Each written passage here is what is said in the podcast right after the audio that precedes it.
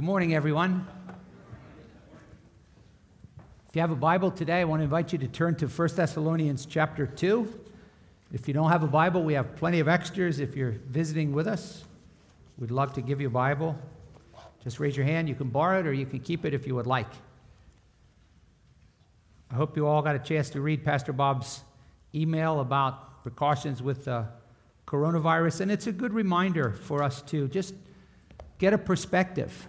God is on his throne, this world is under his control, and ultimately, he does what he pleases in heaven and earth. And there have been times on this earth when plagues have taken out a lot of people. The book of Revelation speaks of a time when there will be coming future plagues. And ultimately, we, all, we want to remember that everything God permits is for His glory and His purposes, even if we don't understand it. And so, as Christians, as, as we face this, if we can hold off on that for a moment, Rob, um, thank you.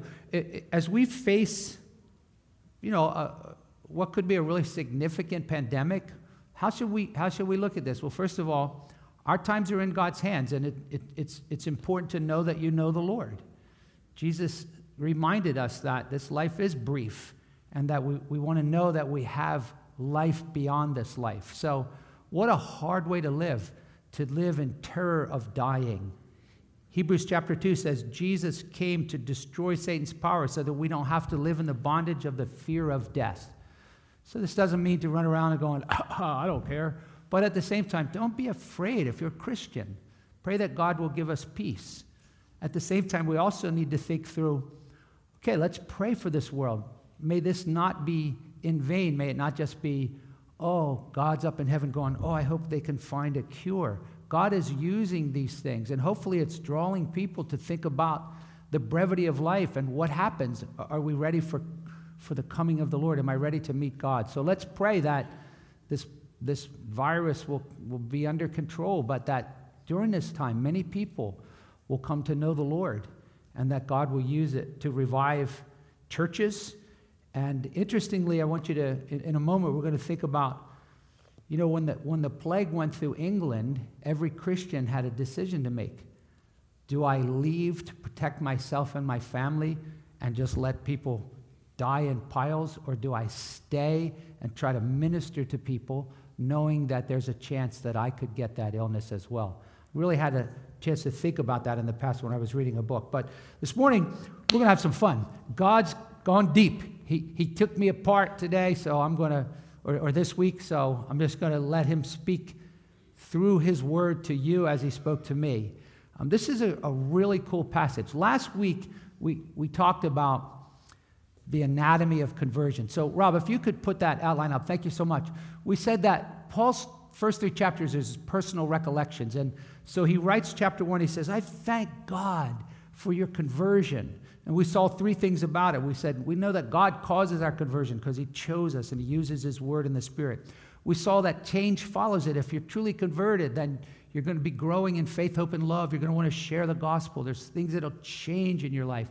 And ultimately, praise results for it. But I want you to begin this morning in chapter 1, verse 5, because the next thing Paul's going to talk about is his conduct. And he dropped a hint in verse 5 of chapter 1. He says, our gospel didn't come to you in word only, but also in power in the Holy Spirit and with full conviction. And he says this just as you know what kind of men we prove to be among you for your sake. Why did he, why did he add that? He said, I, I want to remind you know, you remember how we were. And not just how we were, but why we were for your sake. This section, he's now going to develop that. And I think there's a very specific reason. But before we do that, let's pray. Lord, as we look at your word, we know that the Spirit of God wants to speak to our hearts. As Christians, He feeds us, you change us, you encourage us, you convict us, you strengthen your church through the Word of God. So may all of us grow and, and may you speak freely from your Word to help us to change. And may people come to know you, and may others all of us be, be maturing in our Christian faith. We depend on your spirit. We pray for this world that many people will come to Christ and that you will stem the tide of this pandemic virus that's spreading. In Jesus' name, amen. Back then, they didn't have rock stars, and people didn't wear the name of their favorite athlete on their toga. The rock stars at that time were philosophers, traveling itinerant speakers. Like it wasn't like you could go to a concert, but these traveling itinerant speakers would come into town. They would announce ahead of time, he's coming and he's going to speak. And some of them made big money when they came, just like we greet our rock stars. They would make a big fuss and, and have a big celebration welcoming them, and then everyone would want to come and hear them speak. And, and so, knowing that that was the case, some of them were sincere. They were, you know, you've heard of, you know, philosophers, Plato, Aristotle. Some of them, I'm not necessarily saying they were, but in general, they really wanted to help people. But it didn't take long for a lot of guys to look at that and go, hey, I could do that. And wow, what a way to make money. What, I would like people to praise me. And so it wasn't long till there were lots of hucksters who were, who were doing this. So, what would happen is they would come into town and they would fleece people. Satan was always trying to mess up Paul when he would come into town and preach the gospel and make disciples, after he would leave, Satan would start using people to raise rumors against Paul. So the Jews would always raise rumors that he's, he's teaching you you could do whatever you want, he's not from God. But the Gentiles began to spread rumors about Paul that he was just a charlatan, that he was like a, a slick snake oil salesman. He just came to town to get your money. And as, we, as you think about that, when we read these verses, it'll give you the background. There was a, a, a philosopher named Dio Chrysostom. He wasn't a Christian, he lived from 40 to 115 AD. So he was living at the same time as Paul, not a Christian at all. But he, he said this, and he was a philosopher, but he said this about other philosophers. He said, Find a man who without guile speaks his mind frankly and he doesn't do it for the sake of reputation, he doesn't do it for false pretensions, but just out of goodwill and concern for his fellow man. And he's willing to be ridiculed, he's willing to, to face the uproar of the mob. To find a man like that's not easy. It is the good fortune of a very lucky city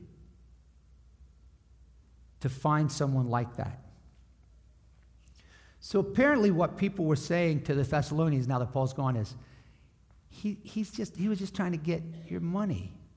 And so this morning's message, as Paul rehearses his conduct, and about five times in this chapter, he's to, in this section, he goes, You know, you remember, you know, God's a witness, you know, you remember. His purpose here is to demonstrate the sincerity of his character. But here's what we're going to learn this morning we're going to learn two things about discipleship.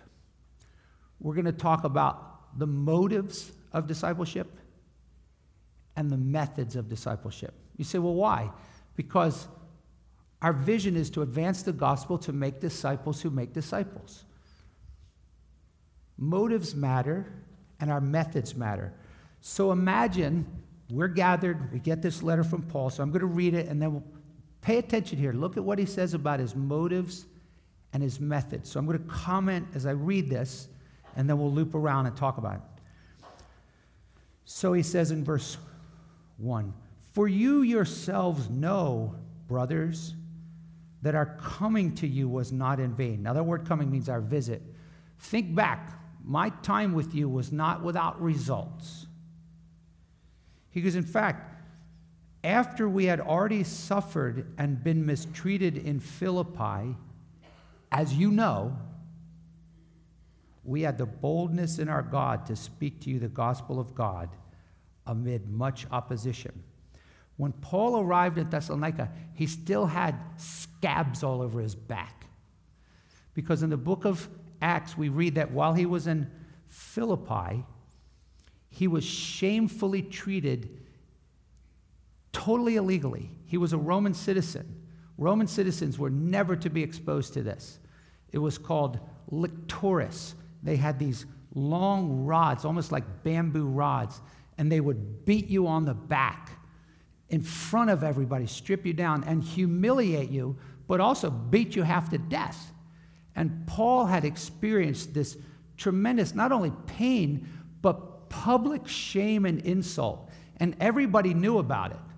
I mean, this would be totally humiliating. This would maybe, maybe this is going too far, but almost being exposed for some sexual sin, and everybody knows about it, and everybody's insulting you. So Paul says, You remember when I first came, he said, I had been mistreated, but I had been insulted. And in that culture, a shame culture, to have been publicly insulted was a big deal.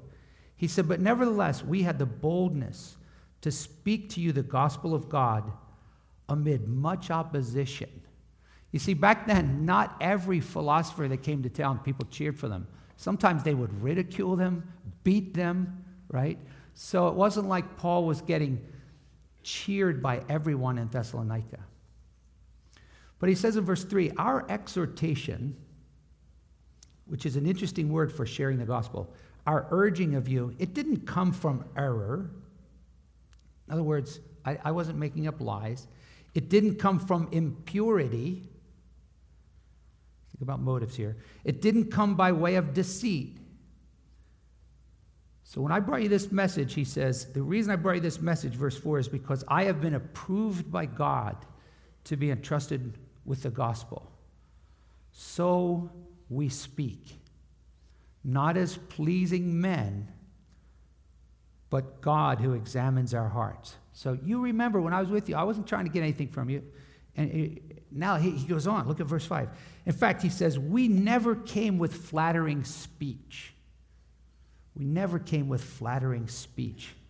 Truly interesting. These philosophers, they knew how to flatter people, and they did it on purpose. I'm going to read you a quote in a little bit. We didn't come with a pretext for greed. We weren't, we weren't like the TV evangelist who, no matter what he's preaching on, within minutes, he goes from the Bible to your wallet. Send me money. He says, and, and even though you, didn't see it, God didn't see it either. God is a witness.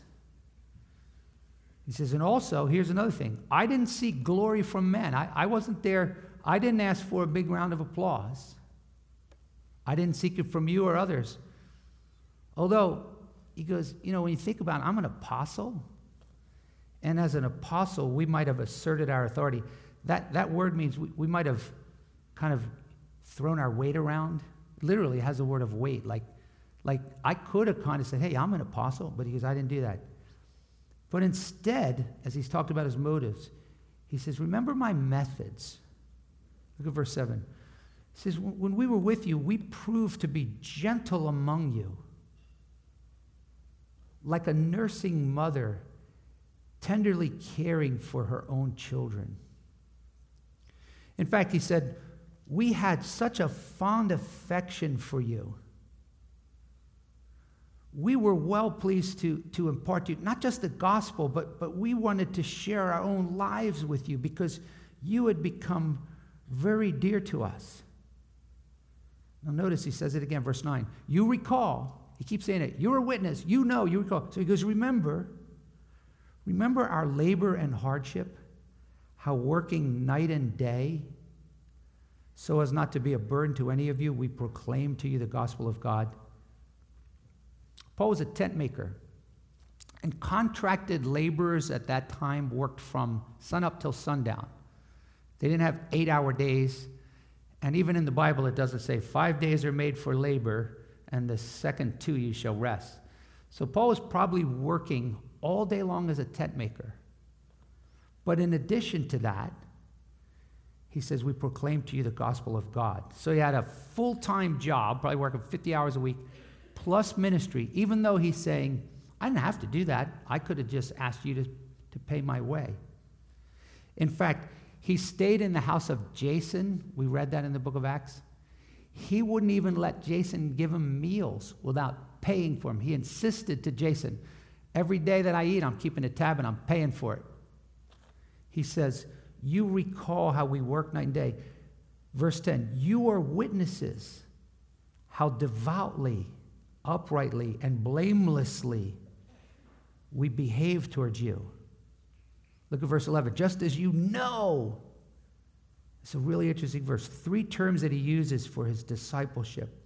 We were exhorting, which has the idea of, of urging people. We were encouraging. That word sometimes is translated consoling, like, like when someone's hurt. We were imploring. That word means to insist.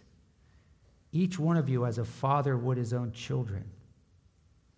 Remember how we would do this? Always telling you to walk in a manner worthy of God, who calls you into his own kingdom and glory. Does anybody remember what we're calling this series? Walking worthy. Right? This is Paul says, I'm always encouraging you to walk worthy. So let, let's loop back around and talk about this. Every one of us as a Christian should be trying to disciple other people. This doesn't mean you're pastors. Even as a parent, you're trying to disciple your children. So we're always trying to become like Jesus, but trying to help others. So, what we want to start with is we want to talk about motives. And let's begin by looking at wrong motives. There was a, a phony philosopher back then who, who was unashamed to even say, This is what I do. His name was Eupolis. This is what he said When I catch sight of a man who is rich, I get my hooks in him. And if this money bag happens to say anything, I praise him and I express my amazement at whatever he says, pretending to find delight in his words. Sometimes we forget that God's not just concerned with what we do, but why we do it. The Bible says one day when we stand before Christ, this is Christians, God will disclose the things we did in secret. So if you're Christian, you got a double life going on. That's not a good idea. But then it also says this, and he will disclose the motives of our hearts. So it's not just what we do, but why we do it. And frankly, all of us, because we're sinners, have wrong motives at times. And this is where God's word pierces to the soul and spirit and shows us, like, hey, Tom, you got to work on this. I'd like to suggest that three of the most prominent motives back then, and I'll just put it in slang, were gold, girls, and glory. Okay? So, anytime people do things for some sort of financial benefit, that's a bad motive. Okay? People do that at work, people do that with their neighbors. Jesus said, Don't invite rich people to your house just so they can invite you, right? It goes back to uh, way back when you're a little kid, when you make friends with the kid who has a pool in the summer. Then, when we get a little older, you never call your friends in Florida all summer, but in winter, hey, we were going to swing through. Do you know a really cheap hotel down there? Right? We have to check our motives. It doesn't stop at the doors of the church. James chapter 2 says if a rich man comes into your church and you treat him special, you're judges with evil motives. So notice how Paul says, hey, listen, my message did not have false motives. So, so let's just briefly look at this. He says, number one, my message, verse 3, did not come from impurity or deceit. And so the idea of impurity there is unfortunately, people can use ministry, Christianity, as a way to take advantage of people sexually. That's, that's pretty sick, but it's, but it's true. I once heard a story of a, of a pastor who used to counsel women, but he would ask them to sit on his lap when he counseled them. That's sick. Paul says, I didn't have any desire to take advantage of women.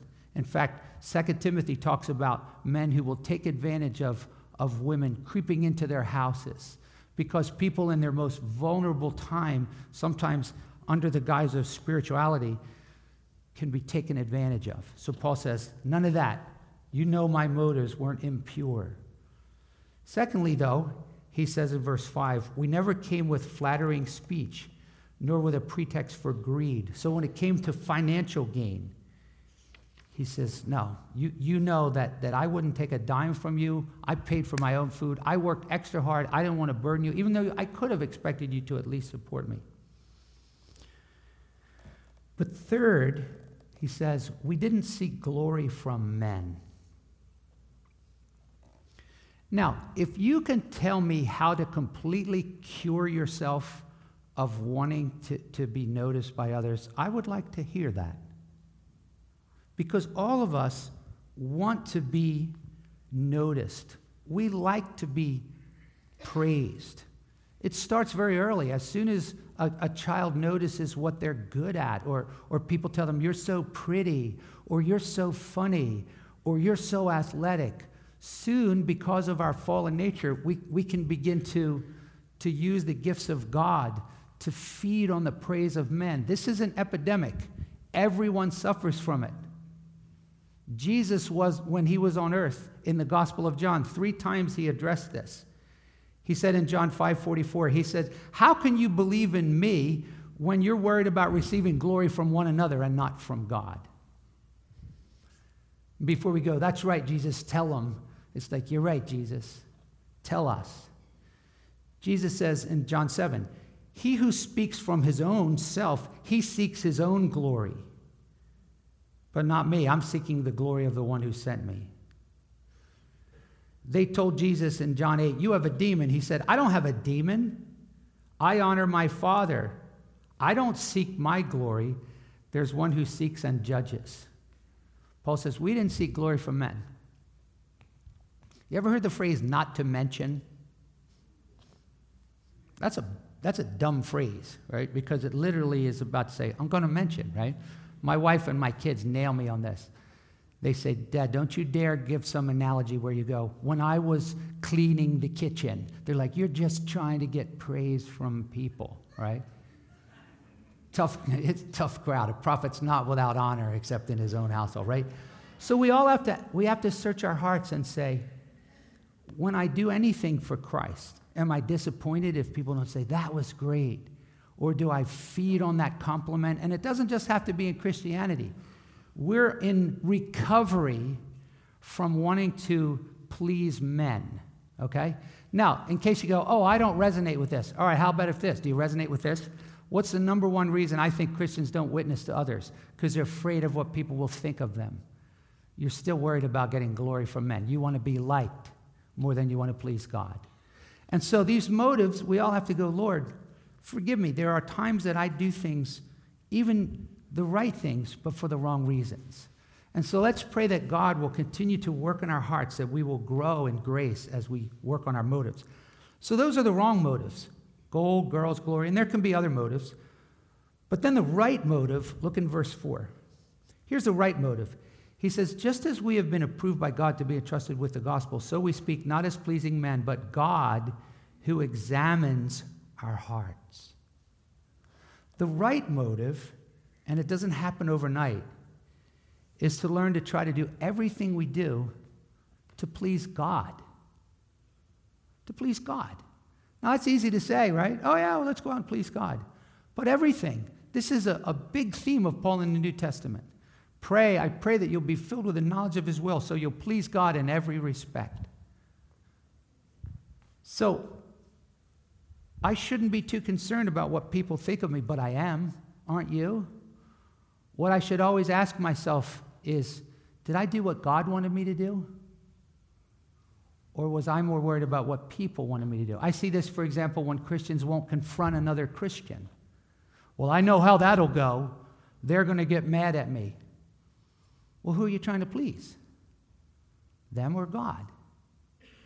And so we need to continually be asking ourselves, Lord, help me to, to live my life to please you. The, the things I do in secret, but also the things I do for others. So Paul says, those were my, my motives. But now let's talk about his methods. Because ultimately, God is not just concerned about what we do, but who we are as a person. Character matters. When Paul said in chapter 1, you know what kind of a, an entrance, a visit. You, you know what an impact we had? He says part of it was, he said, because you know what kind of people we were. God does not use all believers equally.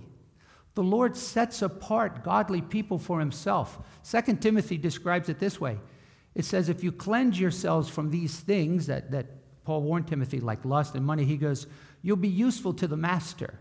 So I want to encourage you to consider that as you're growing in your ability and desire to disciple people, that the number one thing we need to think about is our character. And so let's talk about the methods that Paul used.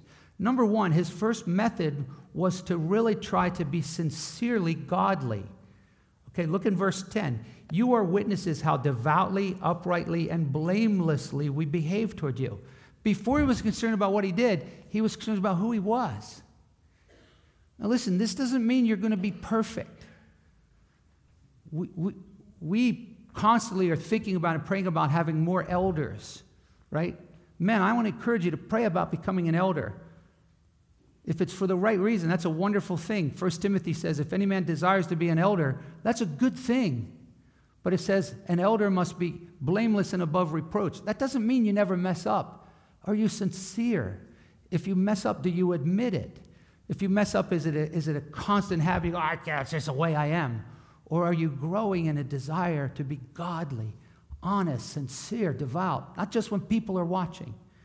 But then there's some very specific things that you and I could work on, and I want to, want to challenge you with these. Number one, if you're going to be a disciple maker, you have to be daring. What does that mean? Look what Paul says. He said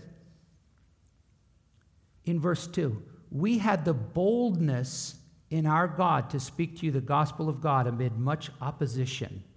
What does it mean to be daring as a Christian? That word boldness is to, is to venture to speak, right? I want, I want you to understand something. If you're waiting till you're not afraid to witness to people, you're missing the point. Courage is not the absence of fear. Courage is daring to be bold when you are afraid.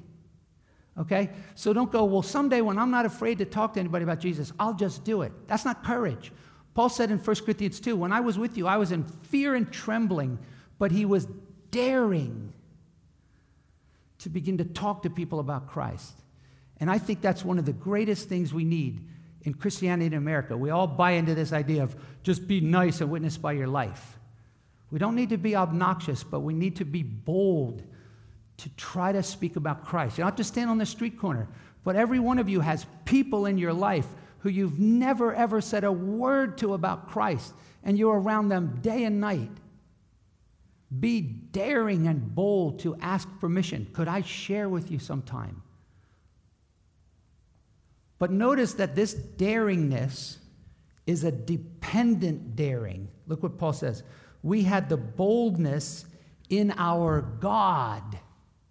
The boldness in our God. So you're not just going, come on, we could do it. Let's go do this. We're pray, I pray all the time, God, give me boldness. That's what Paul, Paul begged, Lord, give me boldness. The Holy Spirit will give you courage, but you have to be daring. You have to be willing. One time I was walking down the hall of a hospital, and, and, and I, I saw this grieving family, and, and, I, and, I, and I, I wanted to speak to them. I didn't know what to say, so I just walked by, and I got to about the drinking fountain, I just felt like, Tom, go talk to them. I'm like, what am I going to say? I don't know what I'm going to say. And I literally, I was like, okay, Lord, I don't even know what I'm going to say, but I'm going to go back there. And I, I just said, hey, listen, I'm, I'm a pastor. And you, oh, I can't do that. Well, you're not a pastor. But I said, hey, I, it seems like some, can I pray for you guys? Now, you always expect every story to say, and they all said, Jesus, come in my heart. No, of course not. So here's the thing you don't have to be standing on the train station, but God wants each one of us to be willing to be bold to speak the gospel. And you say, well, what if they get mad? What if they don't like me? What if they don't talk to me? Get in line. They didn't like Jesus either.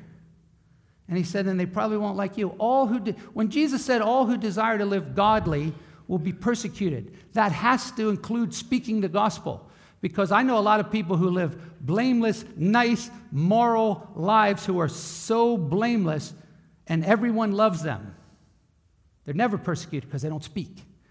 So let's pray that as a church, we will learn to be daring, a dependent daring. Number two, as disciplers, we have to learn to be parental. There's so many family terms here. I hope you caught that. So let's talk about some of these parental terms. First of all, as you and I are working with other people, we need to learn to be gentle like a mother. Look how he says this. He says in verse 7 We prove to be gentle among you as a nursing mother tenderly cares for her children. In fact, that word translated gentle can, there's two different Greek words that are in different manuscripts. It could be we, we prove to be infants among you. But he compares it to a nursing mother. And I want you to think about what does a nursing mother do? It says she tenderly cares for her children. That word is a word that means to keep warm. It's used of a mother bird nourishing and keeping warm her child. This is the word that's used of husbands. Husbands, love your wives, nourish in church, like gentle, gentle, caring, nurturing with people that we're discipling. A sweet spirit, not a harshness. So, gentle like a mother. Secondly, another part of being parental is to be lovingly sacrificial. Look at this, this word in verse 8. He says, having thus a fond affection for you. This is a very unusual Greek word. It, it's, it's, it's only used here in the New Testament. It literally means to greatly long for you. In fact, one place where it's used, and, and, and this resonated in my soul.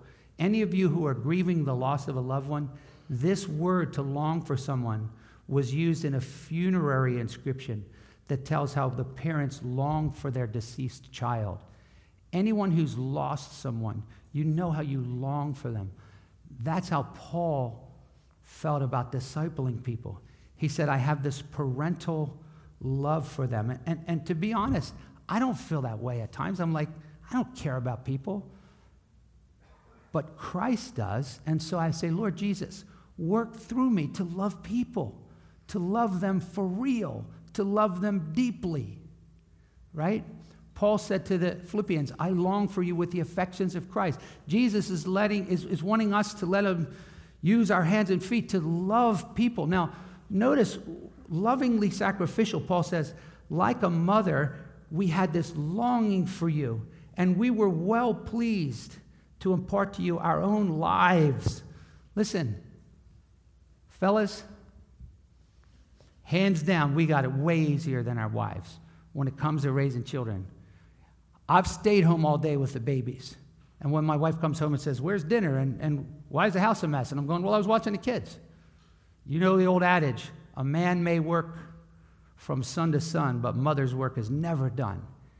And so, discipling people often involves sacrifice, it's inconvenient.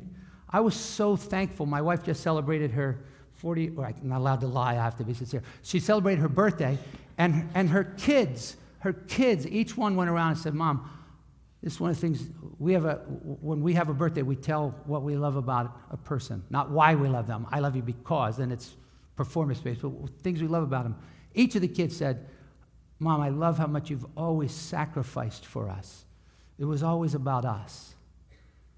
And so, so think about that. Do you care about anybody in this church or care about other people enough to lovingly sacrifice? He says, We were well pleased to impart our very life to you. To, to, to, if they call me ah, call me another time. If they need a ride, ah, I, I can't help you. So, so Paul is, is showing us that we need to be gentle like a mother, lovingly sacrificial. In fact, he says, I don't want to be a burden to you. That's what parents do, right? We don't want to burden our kids. We want to take their burdens. And so let's ask God to help us to care about other people like this. But the third one's really cool. The third parenting illustration is this regularly providing father like input. Regularly providing father like input. When I disciple people, as I'm trying to help people to grow, I want to be daring, but I want to be parental. Now, notice by the way, here's a little clue. The, this verse we're going to look at, you can, you can apply this to parenting as well. In fact, I wrote in my notes, I even apply it to grandparenting. I only wish that I had learned this sooner. Because one of the things that God convicted me about, and I've already talked hard with my son about this, because you know my son was very difficult. And, and, and in my frustration of not knowing what to do with him, I was a bully. I was harsh. I was very stern. And I thought, the rod will heal this. I didn't realize. And I learned, and God's been gracious, and I asked His forgiveness. And some of you dads might have to do the same thing. But look at how Paul gives us this idea of providing father like input. If there's people in your life that you're discipling them, look what he says. Just as you know, like a father would his own children, he did three things. He said, I exhorted, encouraged, and implored. In Tedd Tripp's or Paul Tripp's book, Age of Opportunity, if you got teenagers, get it. I'll say it again Age of Opportunity. He talks about this verse. We all have one method of speaking to our kids lecture. And you know what it sounds like to them? Like on Charlie Brown blah, blah, blah. But notice what fatherly input is it's a regular, consistent. Exhorting has the idea of urging people to do the right thing. This word encouraging, literally, it's usually used of consoling someone because they're in pain, right? And then the third one he says, I exhorted, I encouraged, and I implored you. And that word implored means to insist. In Roman families, fathers were severe and harsh. But the Greek moralist Plutarch said that a father shouldn't use beatings, but he should use reason and exhortation and counsel, that he should use praise for good conduct to instruct his children. This is embarrassing in American culture because the average dad spends a few minutes with his kid every day, if that. And we say, oh, I, am more about quality time than quantity time. Mm-mm. We need to be regularly involved. I remember the Lord awakened me as a, as, as a, as a young father. My, my son was getting in trouble at school all the time, and, and I would lay in bed and I would talk to him about it. And I'd say, Well, why do you keep doing this? He goes, Dad, maybe I just need somebody to talk to me about it every day. And it was at that point I said, I'm not, I'm not continuing in my doctoral program. I'm teaching, I'm pastoring, and I'm taking classes. And my son's getting in trouble all the time, and he wants to know why someone's not telling him every day. Right? So we're all in this together, and, and this isn't to beat up on dads, but it's encouraging. And think about the application.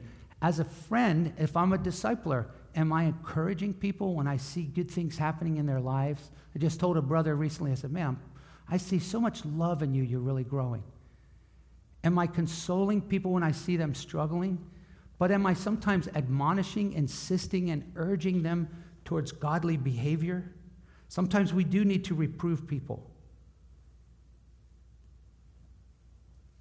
Finally, our method needs to be purposeful. Paul had two very clear goals in mind. So he says, Listen, as I disciple people, I try not to do it for wrong motives, but here's what I do I'm sincere, I'm parental. But the next one is that it's purposeful. His two clear goals. Number one is to communicate the gospel to everyone who will listen. Listen, that's our privilege. That's not my responsibility. I love doing it. I have the gift of evangelism. You don't have to have the gift of evangelism. Paul said, We have been entrusted with the gospel.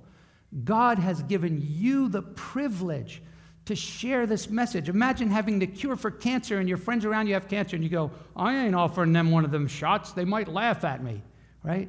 It is a privilege, but it's also a stewardship that we do everything we can to try to impart the gospel. In fact, the very word that he uses there when he says, We were well pleased to impart to you the gospel, the word there doesn't mean to communicate.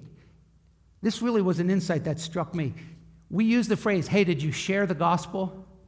But what we mean by share the gospel is blah, blah, blah. I shared the gospel. But the word impart, when he says, I imparted you the gospel in this passage, literally means to share something like, hey, look, here's some food. Can I share it with you? Hey, look, I just found a treasure chest full of gold. Can I share some with you? The gospel is precious. The gospel is the only thing that will keep a person from hell. The gospel gives people hope. It gives them forgiveness. People are burdened and weighed down. They're not all screaming, Give me the gospel, but we know that's what they need. Will you please reach into the treasure chest and try to share it? If you can walk by a homeless guy and hand him a sandwich because you feel bad for him, why can't we walk by our friends and say, Hey, can sometime we talk about the Lord? So Paul felt a real purposeful stewardship to share the gospel. But secondly, he didn't just get soul scalps. once people became Christians, his purpose was to seek to help them walk worthy. So I want to close in this verse. He says, So that you walk in a manner worthy of God, who calls you into his own kingdom and glory. You see, right now, this world is the devil's kingdom. The prince of the darkness is in charge under God, and most people are held captive by him. But every one of us who's a Christian has been transferred out of the devil's kingdom into God's kingdom. Now we're behind enemy lines. And our goal against opposition of Satan in this world in the flesh is to reach others. We have a new king, King Jesus. So we walk worthy of that God who did what? Who called us to his kingdom and glory. One of the reasons there aren't more Christians in America is because of Christians in America living together, lying, stealing, fornicating, living just like the world. And then we say, You want to be a Christian? And they're going, Why? And so I want to urge you and urge me and pray for me and all of us to live lives worthy of God. So that as we invite people to come under the reign of the precious King Jesus, who's coming with his kingdom, that we might be reminded that God cares how we live. And so this morning, I hope God stirs all of us. Maybe there's some secret motives you need to get right with God. Maybe there's some blatant secret living that you want to get right with God. But I hope all of us are motivated as parents and as brothers and sisters to say, let's disciple people. Let's advance the gospel and disciple people. And if you don't know the Lord this morning, come talk to us. We want to tell you how you can know that God will forgive you completely and you will become a child of God. Amen? Let's pray. Father, thank you for your word. It's so good. Thank you for Paul's amazing example to us. I'll be the first one in the confession booth to ask you to forgive me, Lord. My motives are not always right. And, and Lord, I, I hate that. You must increase, we must decrease. Lord, I don't love people near as much as I want to. Please fill me with the Holy Spirit so that I genuinely care more about others than myself pour out on our church a fresh desire to disciple people. May we be parental. May every parent and grandparent here be very purposeful. And may each of us, as we leave today, be reminded that we have a privilege to share the gospel. May we be daringly dependent. And may we truly desire to walk worthy and help others to do the same. Move in our church, Lord, that the gospel might continue to advance and more and more people come to know Christ. We pray in Jesus' name. Amen. God bless you. Have a wonderful day.